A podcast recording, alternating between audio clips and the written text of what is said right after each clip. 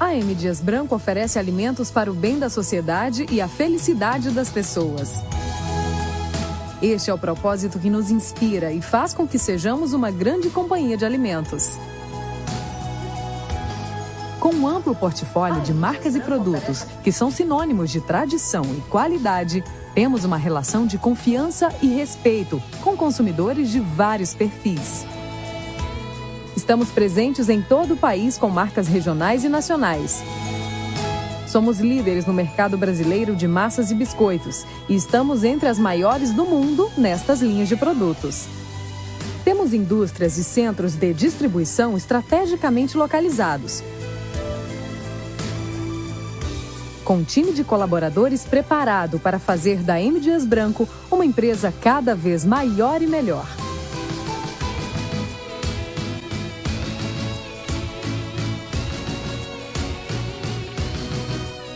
Nós que fazemos a M Dias Branco honramos a missão de oferecer alimentos de qualidade, inovadores, saudáveis, saborosos e com preços competitivos, proporcionando o bem-estar e a felicidade das pessoas.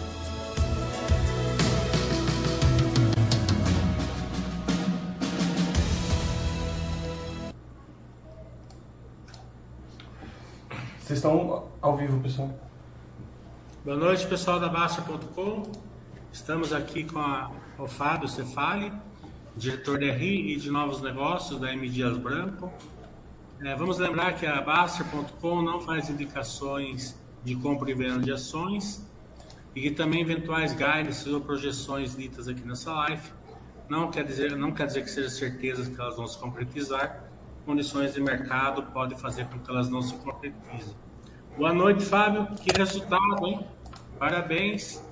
É, a volta consistente e resiliente da M Dias aí no, num ciclo melhor? Ô João, boa noite, obrigado pelo convite de novo. Realmente foi um resultado muito bom nesse segundo trimestre. É, acho que assim, muito em linha do que a gente tem comunicado ao mercado, né? Que no nosso negócio nós temos algumas questões cíclicas, principalmente no, no que tange os custos, que acabaram prejudicando os resultados é, aí no final de 2020, começo de 2021, mas que por ser algo cíclico em algum momento vira, né? É, e tivemos um bom desempenho também com, com preço médio mais alto, gestão das, das despesas e, entregamos um resultado muito bom nesse segundo trimestre. Né? Até preparei um, um, um, material aqui, assim, bem, bem curta, coisa de cinco minutos, e aí acho que na sequência a gente poderia já partir para as perguntas. Pode ser? Fica à vontade, Fábio. Ah, legal. Deixa eu colocar aqui então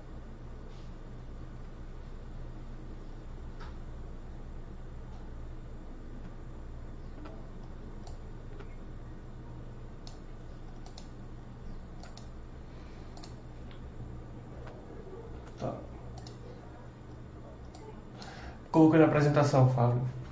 Tá. Tá aparecendo? Tá sim, tá aparecendo. Tá aparecendo. Tá, então vamos lá então. Então, só fazer aqui um, um apanhado do que foi o, o, trimestre. Nós tivemos uma receita líquida que foi um recorde é, trimestral, 2,5 bilhões de reais.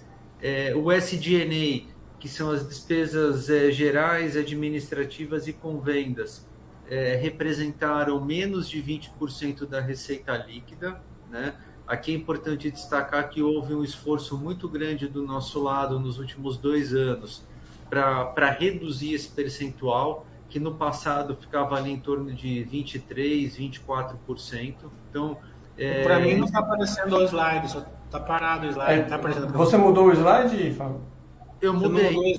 Hum, é, é, é, engraçado que não está aparecendo. Tira e coloca de novo, por gentileza. Deixa eu colocar, deixa eu parar o compartilhamento. Você está compartilhando a tela ou, ou, o arquivo? Compartilhei o, o arquivo, compartilhar a tela. Agora. Isso, se você compartilhar a tela, ela muda. Tá aparecendo agora? Agora sim. Tá, então vamos lá. Então eu vou voltar aqui.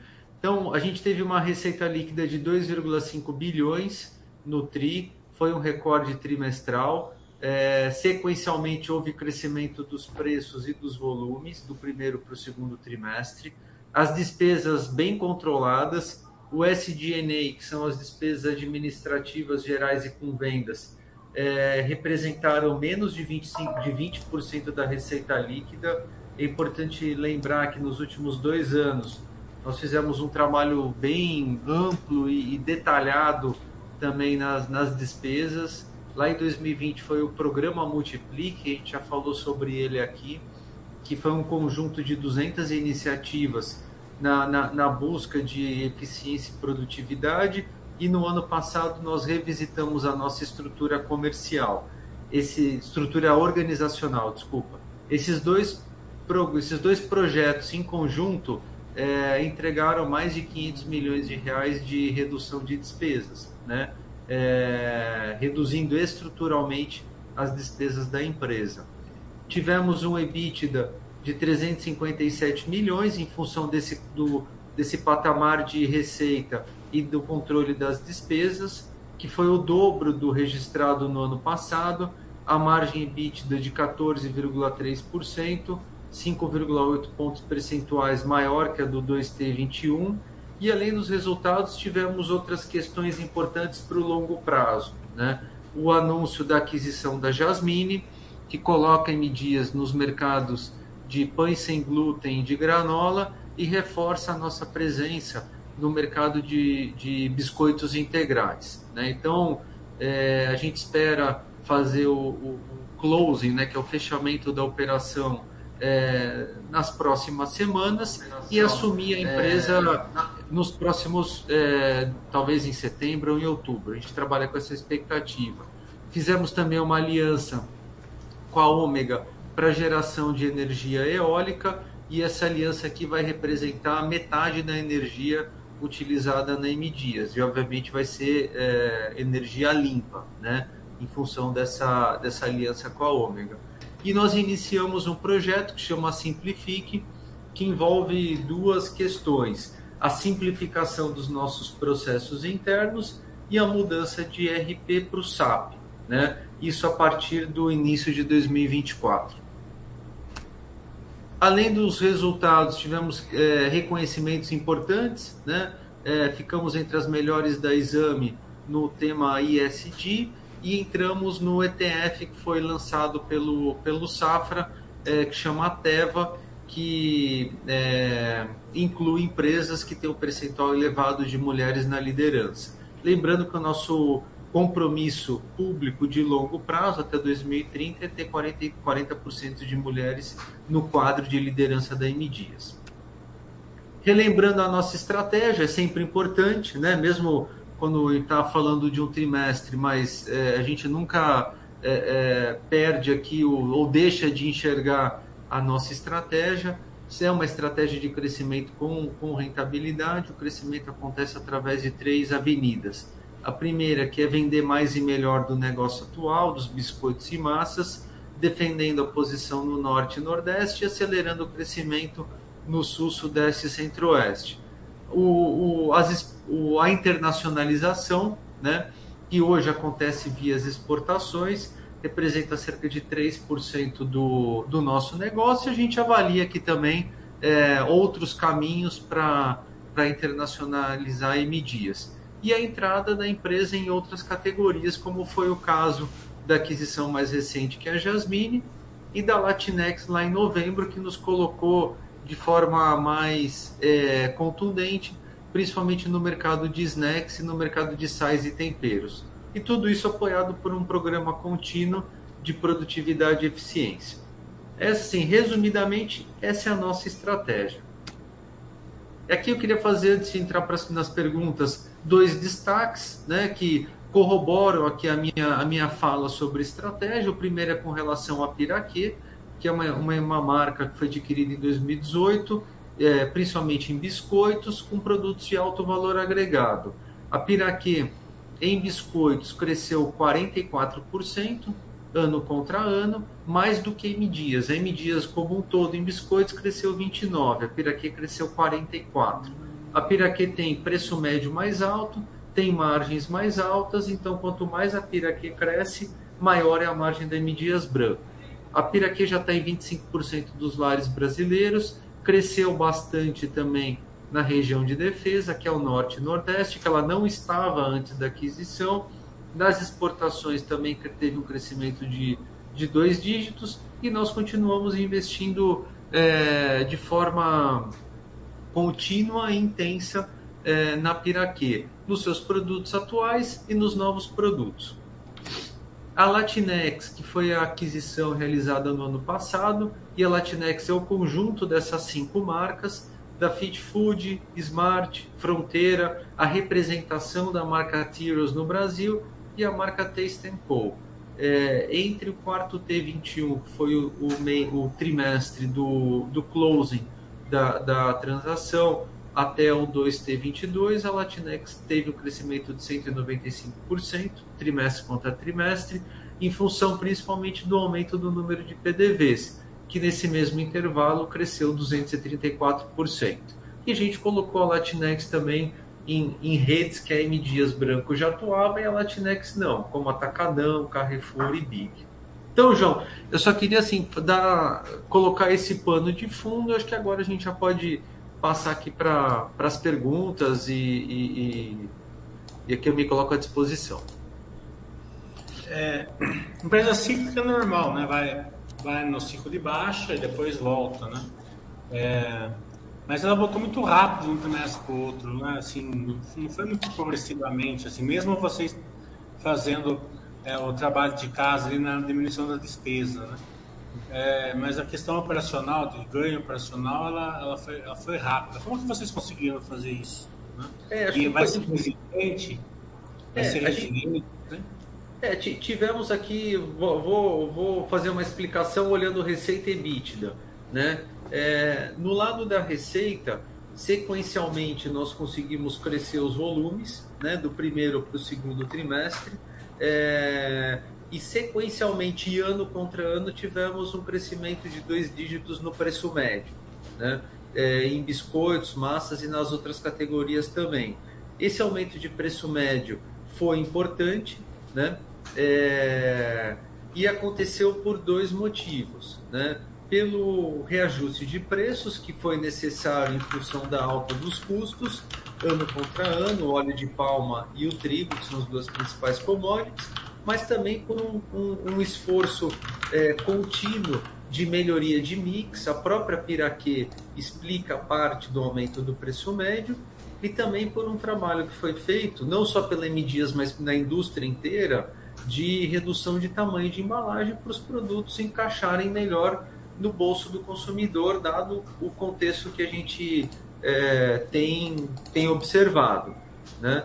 Então, assim, acho que essa é a explicação que a gente, assim, os principais direcionadores do crescimento da receita, né? É, no lado dos, dos custos, né, falando ali até a margem bruta, assim, a gente conseguiu fazer um bom trabalho de proteção dos custos em termos de câmbio e das commodities através da nossa política de hedge. Né? Então, houve uma disparada do preço do trigo e do óleo de palma no início da guerra é, Rússia-Ucrânia. Né? Nós, assim, compramos muito pouco naquele momento porque nós carregamos cerca de quatro meses de estoque. Então, quando o mercado começou a, a, a, entender melhor a dinâmica dessas duas commodities, nós voltamos a comprar. Né? E a gente faz hedge cambial desde 2020. Então, a gente conseguiu criar essas proteções para suavizar a alta da, da, da commodity. Né? E, o, o, o, e a gente conseguiu operar ao longo desses meses com custos inferiores aos praticados pelo mercado. Né? Então, preço médio mais alto com custo controlado, a gente conseguiu ter uma expansão de margem bruta. Né? E as despesas seguiram assim, a, a, o que a gente sinalizou desde lá do, acho que do segundo trimestre ou terceiro trimestre de 2020, né? Quem estava vivendo um momento de crise, mas quem Dias não ia ficar assistindo, que a gente atuar naquilo que estava ao nosso alcance, né? E uma dessas questões é, foram as despesas. Né? Então, assim, esse conjunto de retomada dos volumes, preço médio mais alto, custos bem controlados com RED com estoque e as despesas no patamar de 20% da receita líquida, a gente conseguiu ter uma expansão é, eu diria que assim, bem vai acentuada do EBIT e do, e do lucro líquido. Bem vai acentuada do EBIT e do, e do lucro líquido. Bem vai do EBIT e do, e do lucro líquido.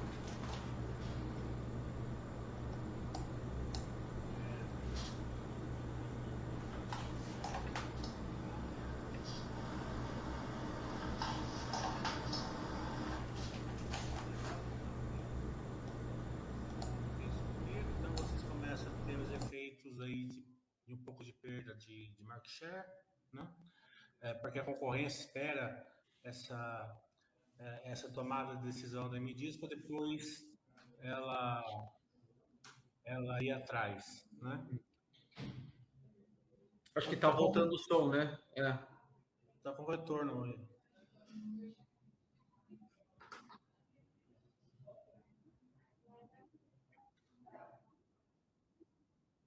Tá. É, como que está agora? Uh, o mercado já, já, já, já recompôs o preço junto, a concorrência já, já recompôs o preço e agora entrou no, no, modelo mais tranquilo de concorrência, que é o dia a dia de vocês, ou ainda falta uma recomposição de preço da concorrência? Como que está essa questão da, é, da evolução da concorrência aí dentro desse, dessa retomada de ciclo? É, historicamente, João, quando o custo sobe, é, a indústria inteira faz um esforço para reajustar os preços para recompor margem, né?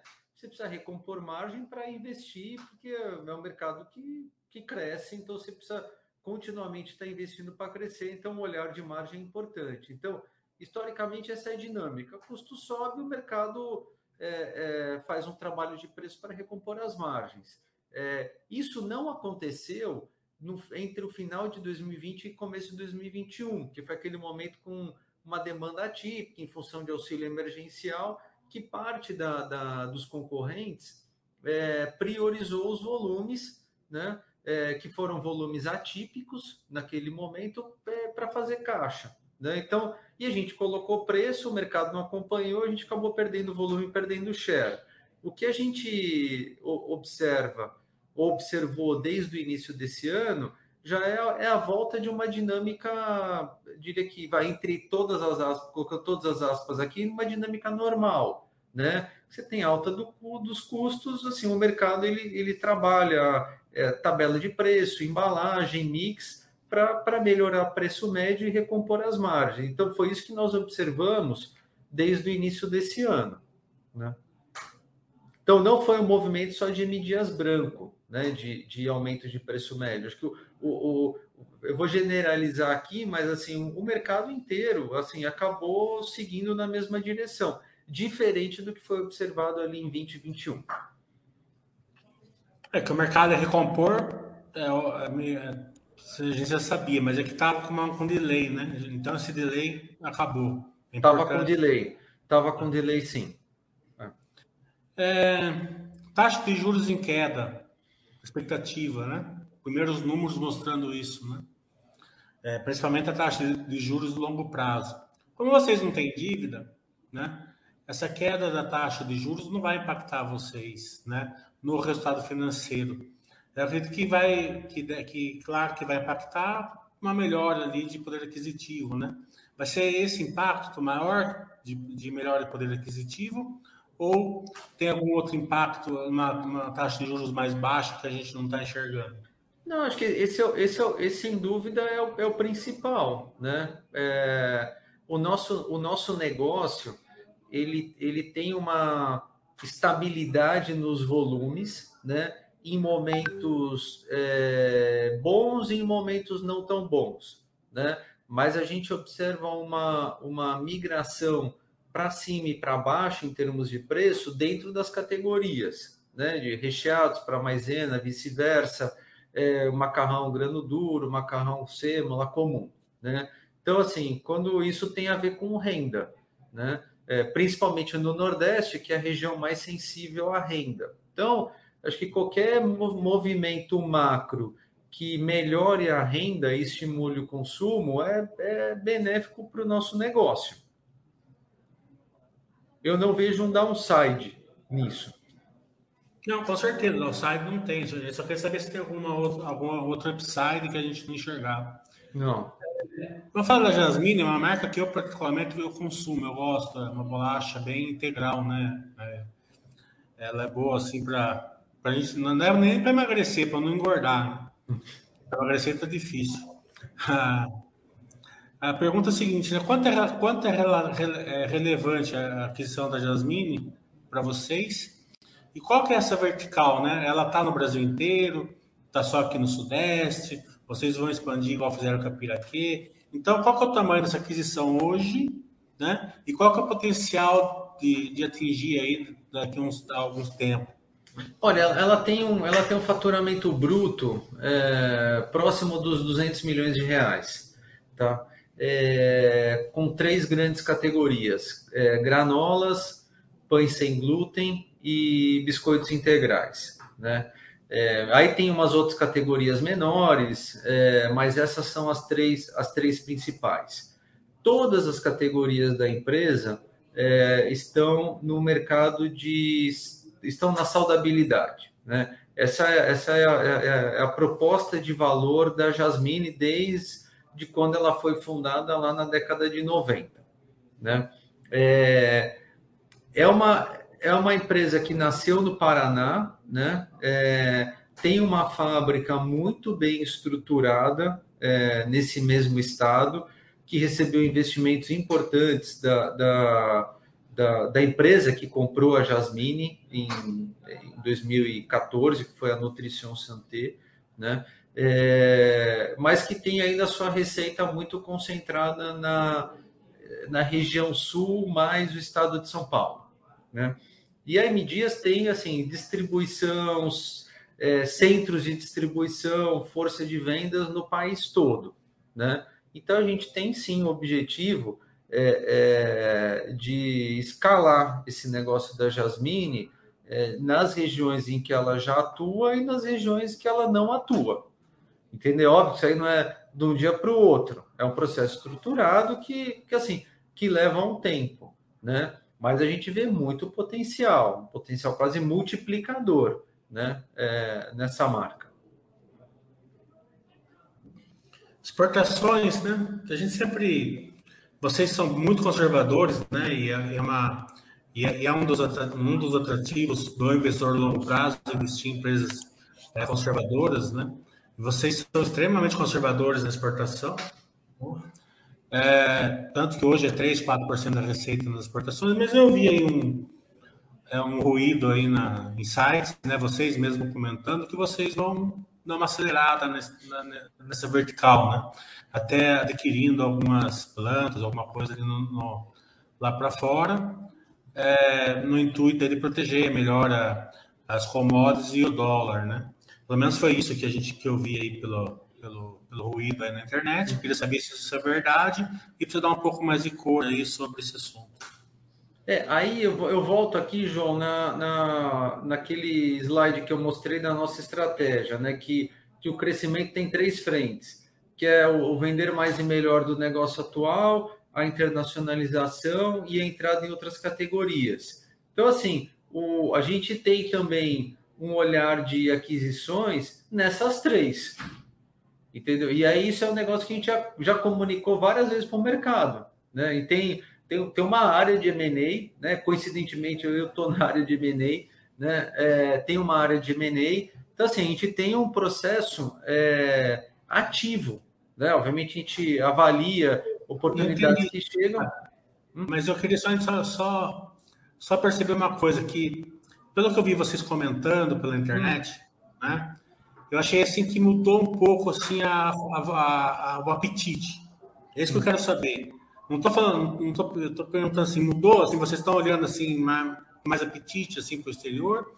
Ou, ou continua mais ou menos na mesma? É, eu queria só, só, entender esse sentimento de, de mudança se realmente houve. Porque foi o que eu, o que eu, senti que, que aconteceu. Não sei se eu estou certo ou estou errado. Eu acho que assim, olha, de, desde o momento que nós anunciamos essa estratégia, né? que agora eu não vou lembrar exatamente qual foi o trimestre, mas deve ter sido algum momento ali de, 2018 e 2019, né, que a gente declarou né, é, é, publicamente essa, essa estratégia, a gente já tinha o apetite de olhar M&A, obviamente aqueles que fazem sentido, né, nas três frentes. Então, acho que o apetite aumentou, diminuiu, acho que é, é o mesmo, né? Porque assim, aquela ali foi uma, uma decisão estratégica que foi tomada em, em diretoria estatutária e, e, e, validada pelo, pelo Conselho de Administração, né? É, então, acho que não, não, não, houve uma mudança de, de apetite, segue o, segue o mesmo, né? Tá bom. É que são processos, é... são, são processos longos, às vezes, né? A gente aprende muito com os MNEs que a gente faz e com os MNEs que a gente não faz, né? Então, não, com certeza. É. Que eu vi esse ruído na internet, a gente tem que colocar uma, uma cor para o pessoal. Eles também veem mesmo. É, mas é importante, acho que o seu ponto é, é importante, eu, eu queria até deixar claro aqui para todo mundo, assim, é, seguimos com o mesmo, estamos falando de apetite, né? Seguimos com o mesmo apetite e assim, exatamente com o mesmo direcionamento estratégico. A estratégia da empresa não mudou. É, vamos fazer as áreas então, né? Nordeste, defesa, o resto do Brasil, ataque, né? É, como que está indo esse, esse momento? É, é, acredito que está indo bem nas duas áreas, mas se você puder dar uma cor aí, principalmente na questão de downside e upside, né? É, porque se, se já está voltando no upside dentro do mix de vocês, ou se ainda está tá indo ao mercado, está no downside ali, é, baseado aí na, na nessa inflação mais alta que a gente teve nesses últimos dois anos? Olha, tanto no Nordeste quanto nas demais regiões, a gente cresceu mais de 25% ano contra ano a receita, né? Então, o momento é, é, é positivo, né? A questão de vai, é, a upside downside, assim, é, acho que vamos chamar de que é, o fato da Piraquê ter crescido mais que as outras marcas de biscoitos é um upside, né? Eu, eu acho que isso tem menos a ver com renda, né? E tem mais a ver com o nosso direcionamento estratégico, com a nossa execução. Acho que assim, uma, uma, uma eventual melhora de renda pode acelerar esse crescimento de Peraquê fora do Rio de Janeiro, que é o seu estado vai original. Estrutura de capital, né? É, o EBITDA crescendo 100%, né? você já não tinha dívida, né? É, então, vamos acumular caixa ainda. Né? É, qual é o plano? Mais dividendos? Vão para os MEs? Eu sei que você vai, é, vão, vai falar de uma maneira bem conservadora e, e a gente né, é o seu jeito e, e, a gente compreende, mas só para o acionista ter, ter uma noção de como que vai ser o plano da estrutura capital da, da MGIS. É, hoje a gente está com uma alavancagem de 1,3, né? É, que é um, é, uma, é, um, é um nível, vai, diria que adequado, né? É, não, não é alto. É, assim, a MDias é uma geradora de caixa, né? Então, assim, tudo mais constante, essa alavancagem tende a, a, a cair, né? É óbvio que é um olhar teórico esse, né? Porque sempre você tem coisas acontecendo. É, mas vamos lá para responder objetivamente sua pergunta. É, alteração na política de dividendos, nenhuma, nenhum movimento hoje. Né? Fizemos isso lá em 2021, é, quando a gente passou de 40% para 60% de payout e um pagamento por ano para 5%. Né? Tivemos esse é, JCP extraordinário no primeiro trimestre, e hoje nenhuma perspectiva de que isso vai ser repetido no ano que vem. Né? Então, eu diria que acho que não, não, hoje não, não pensamos em nenhuma alteração na, na política de dividendos. É, investimentos assim em capex, sim.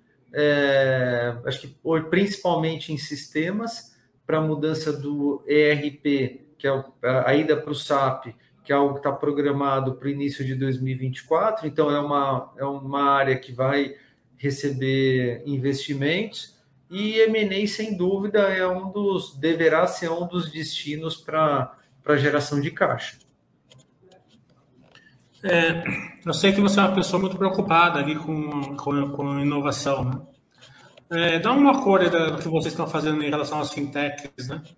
É, se vocês estão que vocês, se vocês estão fazendo, o que vocês estão fazendo, quais quais áreas, né? O que, que vocês estão estão buscando, se é na, se é na área de, ah, de, de alimentos, se é na área de, de TI, o que, que é que você isso vai gerar valor ali para o acionista? É, é, esse é um bom esse é um bom ponto, João. A gente em 2018 lançou um programa de conexão com startups que chamou Germinar.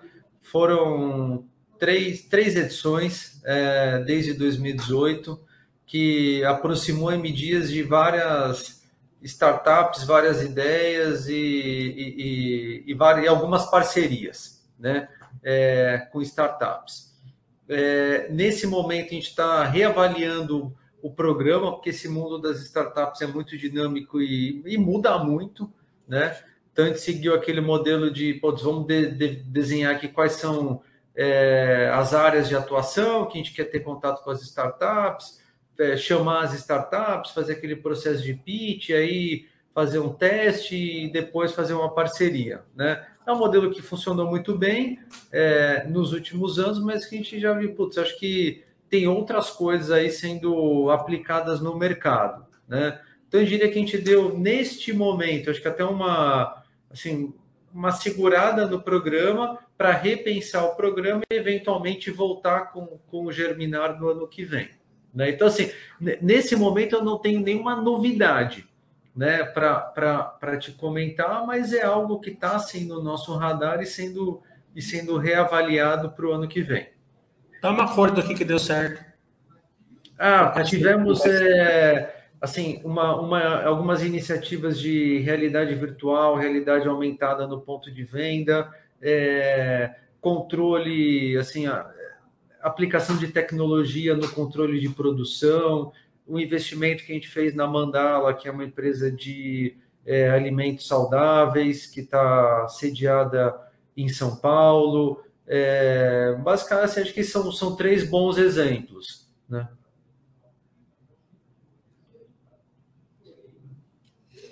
Bem, Fábio, eu quero agradecer muito a você, a M. Dias, é, por mais essa live sensacional. Você sempre é muito solícito e competente para passar as informações da M. Dias. É, parabéns mais uma vez para você e para a empresa pela volta de um ciclo mais, mais favorável.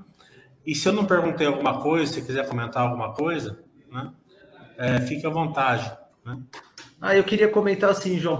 Primeiramente, queria agradecer novamente o convite. É sempre um prazer estar, estar, estar aqui com vocês, compartilhando é, os resultados, o que, assim, o que funcionou, o que ainda não funcionou. De fato, assim, esse segundo trimestre tivemos notícias muito boas, né? Que a gente observa nos números.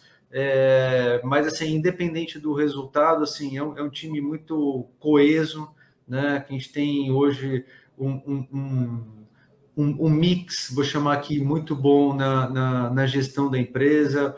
É, a terceira geração da família Dias Branco é, participa da gestão, participa do conselho, todos muito ativos né, é, no dia a dia do negócio, com, com executivos, executivas que vieram do mercado. Recentemente, o Adil, que assumiu a posição de vice-presidente de é, supply, é, o Gustavo na posição de CFO, o Daniel em jurídico, compliance, o Rômulo no comercial, são pessoas que vieram do mercado ao longo dos últimos anos e ocupam posições importantes na empresa, juntamente com os controladores. Então, é um, um, ambiente muito bom, um time muito coeso, focado na estratégia, focado também em entregar os resultados do curto prazo, né?